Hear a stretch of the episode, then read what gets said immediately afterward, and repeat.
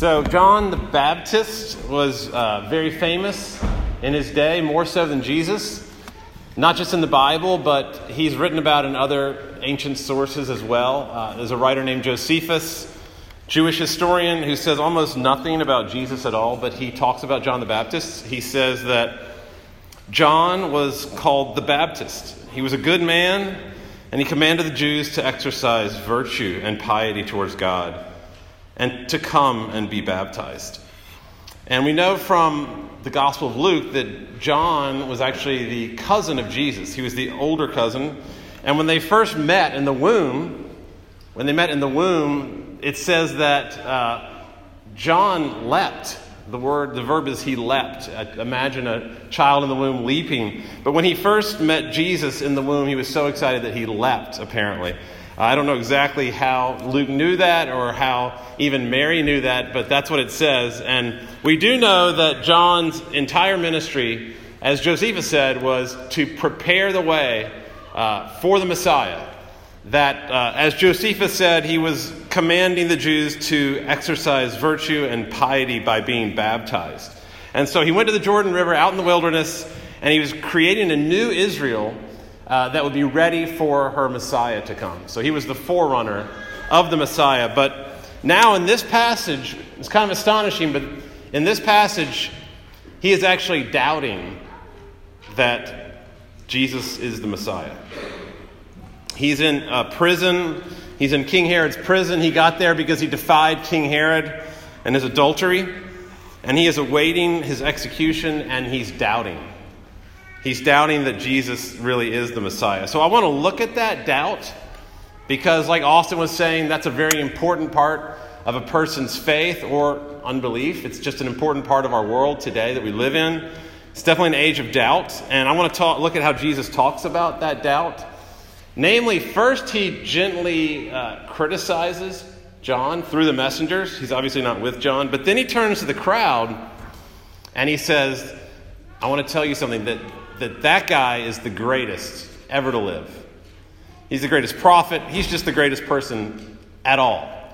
Um, as my children would probably say, he's raw. I don't know exactly what that word means, but uh, he's raw is what they say about anyone that's really good. So that's what that's what my children would say about John. Um, Jesus says he is he is the greatest of all time, and I want to look at a the, the doubts themselves but then, B, the fact that Jesus commends him. He doesn't condemn him, but he commends him. So, those two things the doubts and then the commendation from Christ. So, here's the doubt in verse 3. Very simply, John sends these messengers to Jesus because John's in prison. He can't get out of prison. And the messengers say, John asks us to ask you, Are you the one who is to come? Or shall we look for another? The one who is to come is simply a Jewish term uh, in that day for the Messiah, the coming one, the Messiah, the Mashiach. And it's really an incredible thing that John would ask that. In, in Matthew 3 11, John says, The one coming after me is stronger than I. And then when he sees Jesus coming, he says, Behold the Lamb of God who takes away the sins of the world. So he was completely confident. But now there's this like 10,000 foot drop in confidence where uh, he used to be sky high on Jesus, but now, somehow, in the years in prison or months or however long he was in prison, his dark thoughts and despair have just piled up, and he, he is even wondering whether his cousin, where, the one where he left in his womb and, and he, he said, This is the, the, the Lamb of God, that is he really the Messiah? I mean, that was his entire job description, was to prepare for the Messiah. And so the question is, what changed his mind? Like, why did he begin to doubt like this? And I think that the answer is in verse 2. If you look in verse 2, it says, uh, When John heard in prison about the uh, deeds of Christ, and I think it's those deeds that bothered him so much and it caused him to doubt the deeds of Christ. Because back in chapter 3, when John is talking about the Messiah, he's talking about a person who will bring fire, who has an axe in his hand, who is ready to chop down trees. And then Jesus comes along and he's not chopping down any trees. And he's not burning things. In fact, he's telling people to turn the other cheek. And you can imagine how infuriating that was to John, how perplexing and disorienting it was. Because here's John languishing in King Herod's prison uh, because he's fought the power, you know, he's, he's, he's, he's gone against the man. And then Jesus is out there, the conquering Messiah, and he is hanging out at parties. He's hanging out at Matthew's party. As it says in verse 19, the people are obviously saying about him, look at him, a glutton and a drunkard. Because this does not look like the Messiah. And so John is in prison, and Jesus is wandering around with Gentiles and with tax collectors and sinners. He's reclining at table with them. He is not attacking the establishment. He's not raising an army. He's not agitating politically. All the things John was expecting, he's not doing. And so John doubts because he was expecting the strong and victorious Jesus that would never let him down. And I hope as you are hearing this that you're noticing that you do the same thing. That that's one reason we doubt, and maybe a really big reason that we doubt God, or particularly Jesus in this case, is that um, we think that God is going to make our lives go from one victory to another. You know, just an upward trend. Maybe a little bit up and down, but like the stock market, the expectation is just continuing to go higher and higher and higher. And then something happens and you're completely let down. There's that 10,000 foot plummeting into despair. And if it hasn't happened to you yet, I hate to be the, the bearer of bad news, but it will happen to you. Um, the longer you follow Jesus, the more will happen to you where you're just simply disappointed in him and he lets you down. And it's because we have the wrong expectations. It's not that he promised us something he didn't come through with, but we had the wrong expectations about what he was going to be like. Uh, when I became a Christian, I was uh, 21 years old, and a lot of it revolved around Margie, my wife, my current wife, Margie, uh, my wife, Margie. Well, she was very much part. she was very much part of that equation. That's a joke I got from somebody else. Um, I, I, prayed that Margie would, would date me. And, um, and then the, the, fact that she did was honestly the, the greatest miracle I've still ever experienced, given the fact of what she was saying. And so I, I was, Jesus gave me her and self confidence and friends and feelings of exhilaration. And a lot of you have had that experience when you believe in God, believe in Christ, you're just overwhelmed with positive feelings. Uh, things seem to be going well. But somewhere in there, along the line, you begin to equate Jesus and then things going well. Things going the way I would like them to go, in fact. Um, and so this, this equation and formula, toxic formula, develops where that's what you think faith is. But then I became a high school teacher, a public high school teacher. And then I became a father and uh, then a pastor, and then over time I just was beaten down. And um, it's kind of like marriage. When you go into a marriage, you think you have all these expectations that you're going to burn with passion for one another forever and ever, and that they're always going to make you feel great, like you're the greatest. And then somewhere along the line, they begin to point out your flaws. Hopefully, before you get married to them, they begin to point out your flaws and um, because, you know, at some point they have to, they might have tried not to for several years, but then at some point they realize they, they have to live with you. And so they've got to begin to talk about these things that no one has ever talked to you about because no one has ever had to live with you forever. And so um, they begin to become your biggest critic. And it's painful, and they say things to you that no one has ever said to you. I mean, I wrote in my journal I've never hated anyone as much in my whole life at one point um, because no one ever talked to me like that.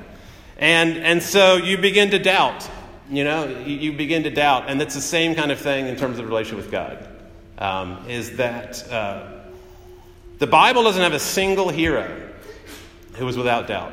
It, there's not a single one. So, Abraham, think about Abraham, I mean, he doubted so much that he slept with a concubine to produce the promised child. And he is called the, the hero of the faith. He's called the father of the faith.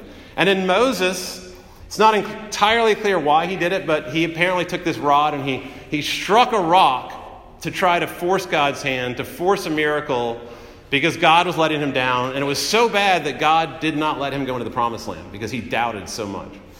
And you've got David, kind of the three great heroes of the Old Testament. David wrote this Psalm 77 Will the Lord reject me forever? Will he never show me favor again? Has his unfailing love vanished forever? Has his promise failed for all time? If you have thought that and prayed that and asked that, you're in good company. You're with David. King David said those things. And I think they all expected certain things from God, and then he failed them. He didn't follow through on what they expected. And again, I think the point here is that God disappoints all of us. It's like David in Psalm 51. He says, Why have you forsaken me? Why do I go about in mourning? Why am I so oppressed? And I think that it's encouraging that even John the Baptist in the New Testament felt this way this great prophet, the forerunner of the Messiah, that John said, Are you the one to come? Are you really the Messiah? Are you really my Savior? Have you really done this thing that one time, long ago, I believed in? But are you really still that same person? I think it's very encouraging um, that, that John would doubt that way. Now, having said all that, I do need to say, because Jesus says this, that we have to be very careful about cherishing doubt and wallowing in doubt and nourishing doubt and enjoying the drama of the profundity of our doubts about God. You got to be very careful. You know, on the one hand, Jesus completely commends John, even though he doubts. But then, on the other hand, at the end of this passage, he criticizes his, this generation. He talks about this generation all throughout the gospel the perverse, unbelieving, doubting generation. And in verse 16, he says, To what shall I compare this generation? And you kind of imagine him frustrated, like looking around. What can I compare this to? And then he says, uh, It is like these children sitting in the marketplace, calling to their playmates. We played the flute for you, and you did not dance. We sang a dirge, and you did not mourn. And I really don't know what's going on there because I have never seen a child in a marketplace like playing a flute or, or singing a dirge. So clearly that is a reference that's kind of lost on us. But I think what's happening there is that Jesus is saying, this generation is like these children that are impossible to please. You know, if, it, if it's John and his mourning, they hate that. If it's me and all my excitement, they hate that. Uh, it's kind of like when you say, let's go out to eat tonight. And the children say, no, that, that takes way too long. I don't want to do that. And then you say, okay, let's eat in. And they say, that's so boring. You really can't, you can't win with that. Or if you're trying to decide on a movie, and you say, let's watch The Princess Bride, and they say, that's so cheesy. So you say, then let's watch The Lord of the Rings, and they say, that's way too long and serious. You can't win. And you can't win if you're God with your people because when the Israelites say, why won't you deliver us out of Egypt? God answers and delivers them out of Egypt, and then they say, why did you ever deliver us out of Egypt? We want to go back to Egypt. So again, this is the perverse generation. This is the perversity of doubt. When you when God can't win, no matter what no matter what happens, you say, Why won't you give me a spouse? Or why won't you give me this job? Or why won't you give me a child? And then you get the job, the, the child, the spouse, and you say, Why did you give me that spouse? Why did you give me that child? Why did you give me that job? Again, there's a perversity about doubts where you actually savor them. And you kind of get down in the doubts and root around in them and enjoy them and cling to them. And that's why Jesus gives that last little parable to say, It's okay that John doubted. But I don't want you to stay there. I want you to get out of that doubt. And so that turns to point two now. Point one was that we doubt. Um, point two is that Christ commends John, even though he's doubting. So look at what he says to the John to, to the crowd. As soon as the disciples of John go back to John, as soon as they leave, he turns on the crowd almost like he's angry. And he says, What did you go out to the wilderness to see? A reed? You think my cousin's a reed shaken by the wind? Do you think my cousin is wishy washy? Do you think he's flimsy in his faith? And then verse 9, he says, I tell you what, he was more than a prophet. In other words, he's greater than Isaiah, he's greater than Jeremiah, he's greater than Ezekiel, he's greater than Daniel. And I love the fact that Jesus could be pleased with a doubter who has actually kind of sullied his reputation uh, John has just announced to this whole crowd maybe Jesus is not the Messiah. I mean, your doubt has probably never reached that level of public fever pitch.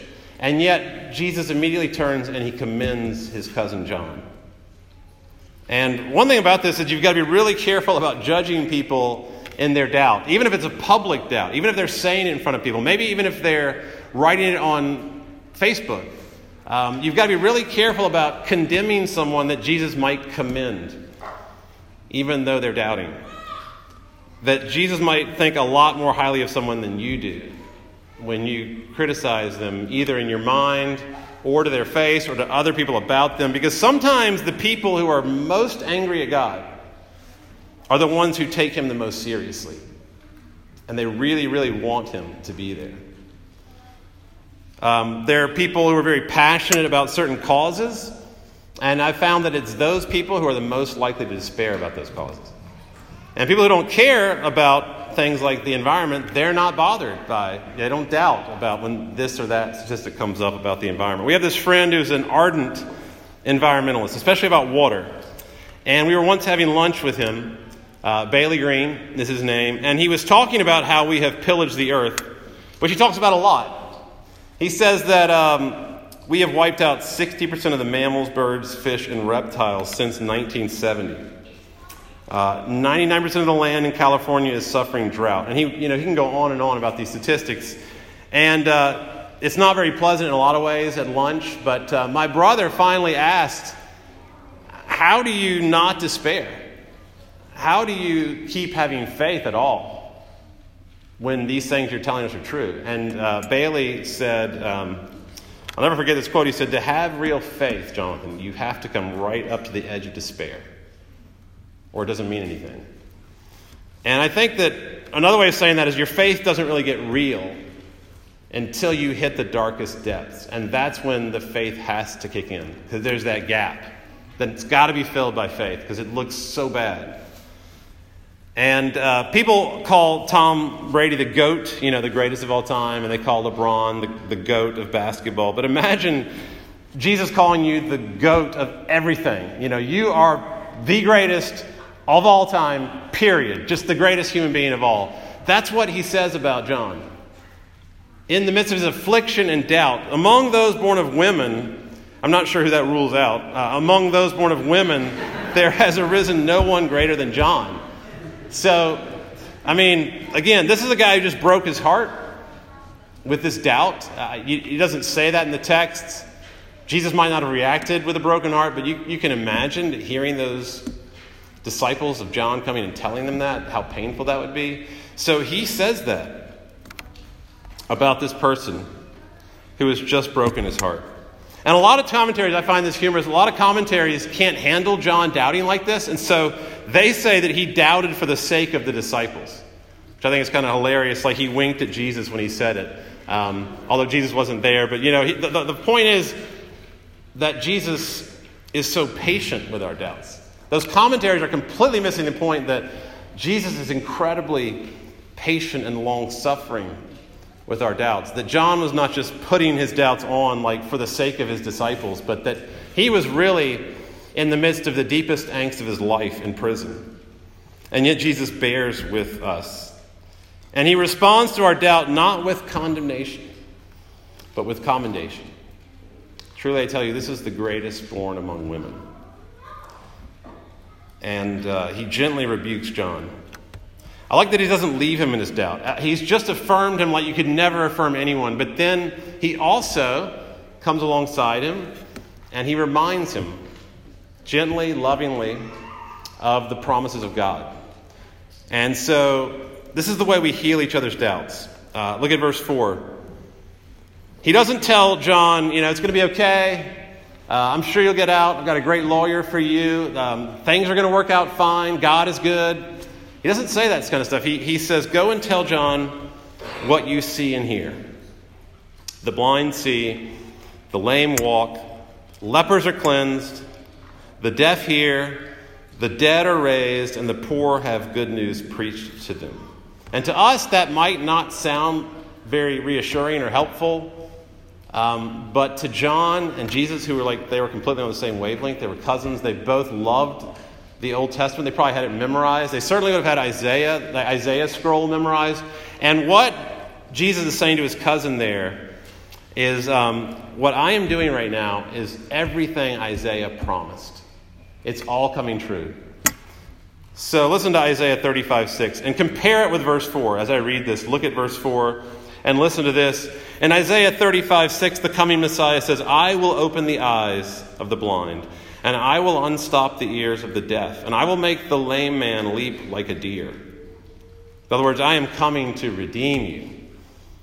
That's what the Messiah says in Isaiah 35 6. And then Isaiah 61 1.